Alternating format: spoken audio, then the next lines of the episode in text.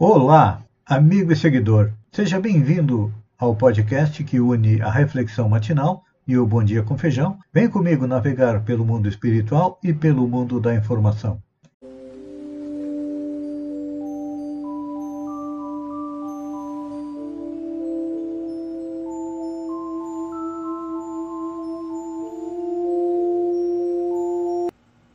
Olá, amigo e seguidor. Seja bem-vindo à nossa live diária da Reflexão Matinal, onde eu e você vamos em direção ao nosso coração para lá, como jardineiros espirituais, elevar templos às nossas virtudes, ou seja, fazer com que elas cresçam, floresçam e frutifiquem, pois são elas que nos levam à felicidade. E como ainda somos espíritos imperfeitos, estamos na primeira categoria, pretendemos chegar a ser bons espíritos, que é a segunda categoria, nós ainda temos vícios e defeitos, e nós temos que cavar masmorras a eles, fazer com que eles sejam erradicados, e se não pudermos fazer isso, vamos ter que enterrá-los bem fundo. É um trabalho lento, árduo, que não começou nesta encarnação, mas se você está nos acompanhando, é um bom sinal. É sinal que já está preocupado com a sua saúde espiritual. E então, vamos arregaçar as mangas e trabalhar. De que maneira? Compreendendo as leis que regem o universo, tanto físico quanto o moral. Principalmente o moral. E fazemos isso compreendendo as leis. E atualmente nós estamos analisando a lei de justiça, amor e caridade. A justiça nós já falamos sobre ela. Estamos analisando a lei de amor a partir de uma mensagem do Espírito Lázaro, colocada no Evangelho segundo o Espiritismo, onde ele diz que lá no início o homem só tinha instintos. Quanto mais avançado, tem sensações. E agora nós estamos começando a trabalhar o nosso sentimento. E o sentimento de amor, diz Lázaro, que quando Jesus pronunciou a divina palavra amor, os povos sobressaltaram-se e os mártires, ébrios de esperança, desceram ao circo. Ou seja, seguiram o exemplo de Jesus. Em um mundo primitivo, como era a Terra há 2000 anos atrás, eles acreditaram no amor, acreditaram na existência de uma nova vida e sofreram perseguições, foram mortos no circo para retornar à pátria espiritual num lugar um pouco melhor. E depois diz Lázaro que o Espiritismo, a seu turno, vem pronunciar uma segunda palavra do alfabeto divino. A primeira era o amor. A segunda chama-se reencarnação, que ergue a lápide dos túmulos vazios e nos mostra que nós vamos triunfar sobre a morte. Já não é o suplício que ela conduz ao homem, não. Ela nos conduz à conquista do nosso ser elevado e transfigurado. O sangue resgatou o espírito, e o espírito hoje tem que resgatar da matéria o homem. Lázaro nos faz lembrar que quando estamos encarnados no planeta, nós somos muito materialistas, nos preocupamos quase que única e exclusivamente com a matéria. Alguns, jamais preocupados com a parte espiritual, buscam apoio, auxílio, buscam compreender para onde nós vamos após o retorno à pátria espiritual. É importante a gente lembrar isso, porque estamos aí há 7 dias do dia de finados, e aquele dia em que nós vamos ao cemitério para lembrar ou relembrar dos nossos entes queridos que já partiram para o Oriente Eterno ou para a pátria espiritual.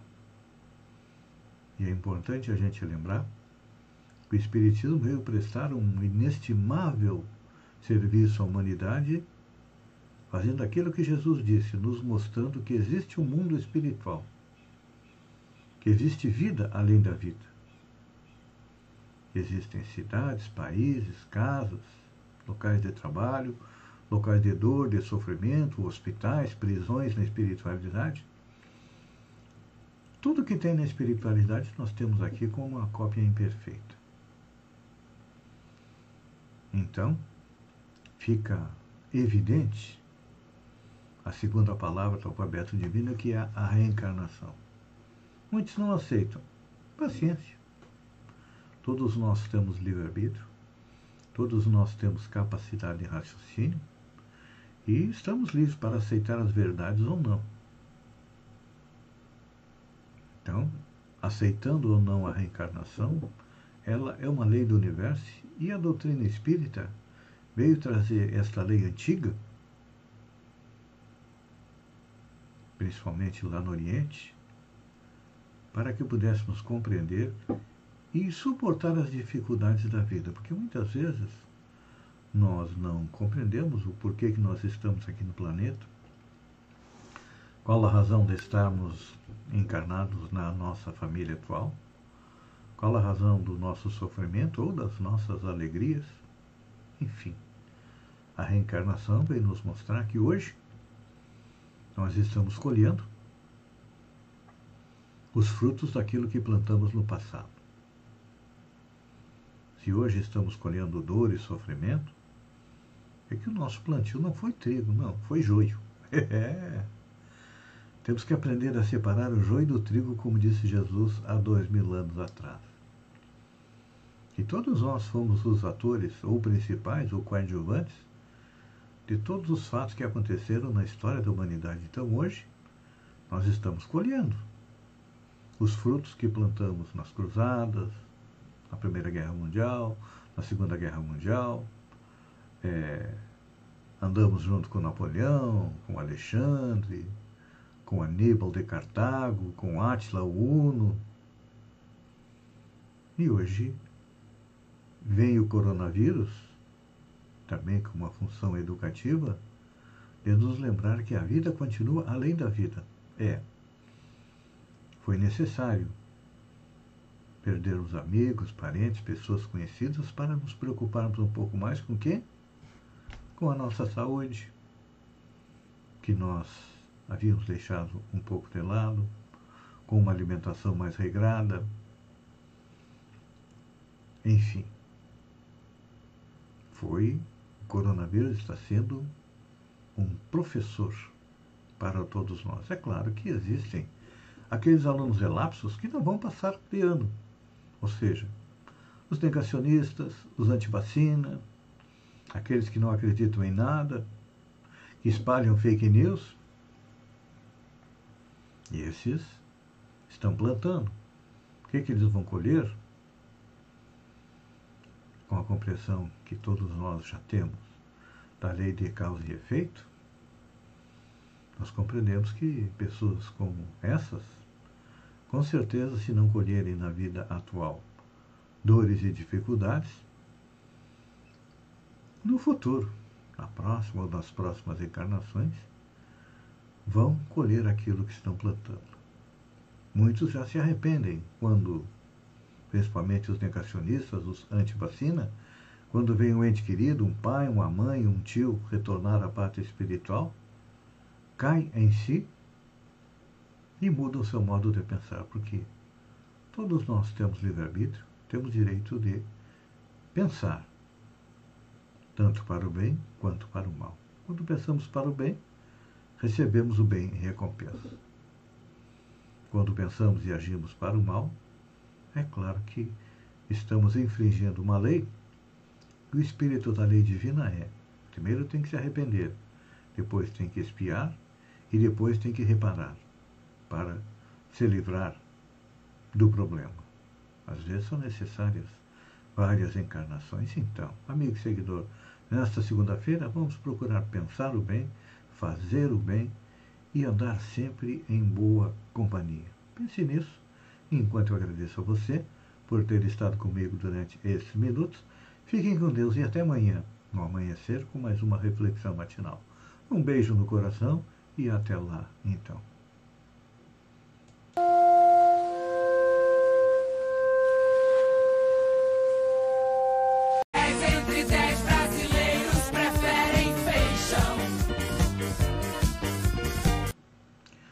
Olá, amigo e seguidor. Seja bem-vindo à nossa live do Bom Dia com Feijão, onde eu convido você, vem comigo, vem navegar pelo mundo da informação com as notícias da região, Santa Catarina, do Brasil e também do mundo. Começamos com a região. Falando em quem trabalha muito, aqui em Balneário Gaivota, desde que entrou na administração de Balneário Gaivota, o Fernando Ferreira Chimia se destaca por trabalhar muito para organizar a programação de verão, pois no verão passado, Balneário Gaivota não teve nenhuma programação, diferente de Balneário Rui do Silva e Passo de Torres, que tiveram eventos no verão e também no esporte. Olha só, hoje é dia de Nós na Forbes. A lista da revista Forbes, das 100 mulheres mais poderosas do agronegócio, tem 3 catarinenses. A presidente da Epagri, Edilene Steinwandler, a presidente do Fundo JBS Amazônia, Joanita Mestre Caroleski, e a superintendente da Organização Cooperativa Brasileira, OACB, Tânia Zanella. A relação foi publicada no dia 15 de outubro. Falando em Natal, que está próximo, depois da reforma da Prefeitura, Araranguá já iluminou a sede do governo. O Natal Verão 2021 inicia no dia 27 de novembro com os shows da banda Iangos, do Rio Grande do Sul, e foi indicada ao prêmio do Grêmio Latino. Ainda tem show com o Padre Ezequiel Dal Pozo, além da tradicional chegada do Papai Noel. A programação Natal Verão se estende até o dia 23 de dezembro com a consagração do Menino Jesus na sacada do Museu Histórico. Olha só, quem completou 9.0 está próximo, faltam 10 anos para completar 100 anos. É o ex-prefeito de Sombrio, Neri Demétrio Coelho, que completou 90 anos em uma cerimônia com a sua família. Olha, com seu jeito calmo, tranquilo e fala mansa, com certeza ele vai chegar lá nos 100 anos. Mas os parabéns para o seu Neri, para a dona Mariquinha e para toda a sua família. Santa Catarina registra 726 acidentes envolvendo álcool e direção nas estradas federais em 2020. É triste, mas temos que alertar a todos os catarinenses que Santa Catarina registrou 726 acidentes nas rodovias federais em 2020, em que a embriaguez ao volante foi a principal causa. No total, foram 636 feridos e 28 mortos. Segundo a Polícia Rodoviária Federal, este ano, até setembro, já foram 518 acidentes relacionados a motoristas bêbados, com 11 óbitos. A PRF ainda afirma que cerca de 10% dos acidentes com morte em rodovias estão relacionados à embriaguez do condutor. E esse número pode ser maior, porque em muitos casos de óbito não é possível fazer o teste do bafômetro. Obviamente, então, a comprovação que o cidadão está embriagado não tem que ser no ato. Tem-se apenas 2 dias depois para exames clínicos, informou o inspetor da PRF, Adriano Fomanati. E tem mais, né? Todo mundo sabe que se for flagrado dirigindo embriagado, a multa é pesada. São em torno de R$7 mil. Olha só. Os tubarões estão começando a veranear em Santa Catarina. A aparição de tubarões na orla de Balneário Camboriú chega a 23 desde agosto, diz o Museu Oceanográfico. O número de tubarões visto na orla de Balneário Camboriú, desde que as obras de alargamento da faixa de areia começaram, subiu de 16 para 23. Segundo Júlio Soto, pesquisador e curador do Museu Oceanográfico da Univali,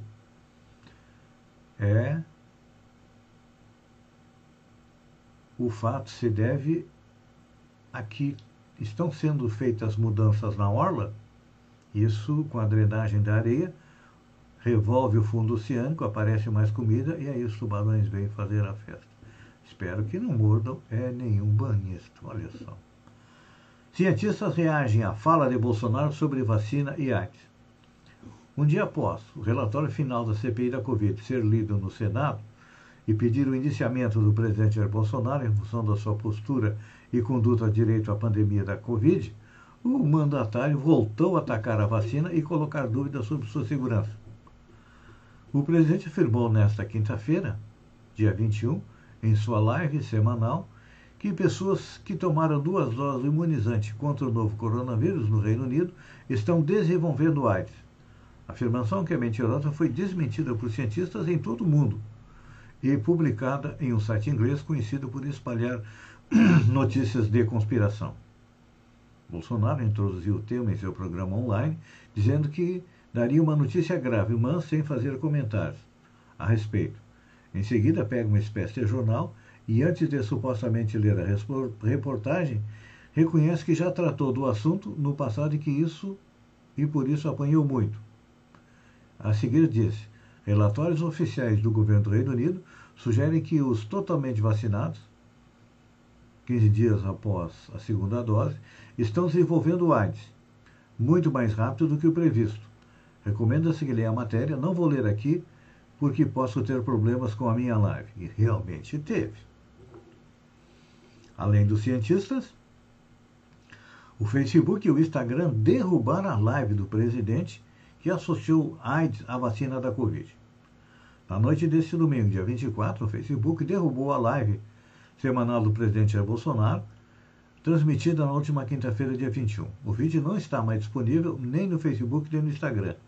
De acordo com o porta-voz da companhia, o motivo para exclusão foram as políticas da empresa relacionadas à vacina da Covid-19. Nossas políticas não permitem alegações de que vacinas da Covid matam ou podem causar granos graves às pessoas. Realmente, gente, o presidente não se convence, né? Aliás, ele quer que quanto mais gente morra, mais fácil é para ele. Claro que principalmente os seus adversários. Trocando de assunto, Glória Pérez anuncia novo projeto para 2023 com revolução tecnológica. A autora Glória Pérez foi uma das convidadas do Altas Horas na madrugada deste domingo, dia 24, e revelou detalhes da trama do próximo trabalho que já está escrevendo. Ela contou ao apresentador, Serginho Groisman, que o projeto está sendo desenvolvido e ainda demorará um pouco para chegar ao público, pois está previsto para março de 2023. A autora diz também que pretende usar novos recursos tecnológicos em sua narrativa. Vamos ver o que ela vai preparar. Ela disse que quero trazer uma história que emociona e faça pensar, refletir sobre uma porção de coisas dentro deste universo moderno que estamos vivendo, a revolução tecnológica e do excesso de informação, contou em Altas Horas. Ela esclareceu o que a levou a escrever a novela O Clone, que está sendo reprisada na TV Globo.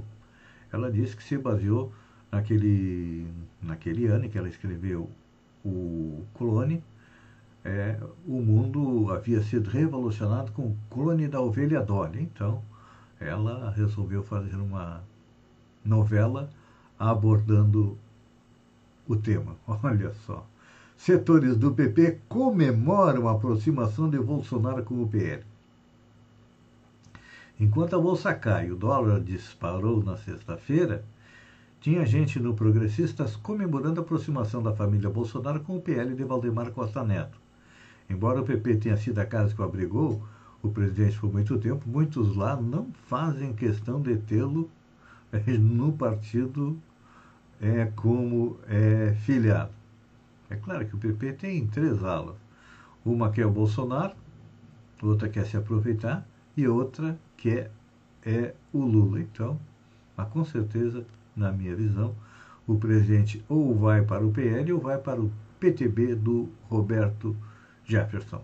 Amigo e seguidor, eu agradeço a você por ter estado comigo durante esses minutos. Fiquem com Deus e até amanhã, às 6h50, com mais um Bom Dia com Feijão. Um beijo no coração e até lá, então.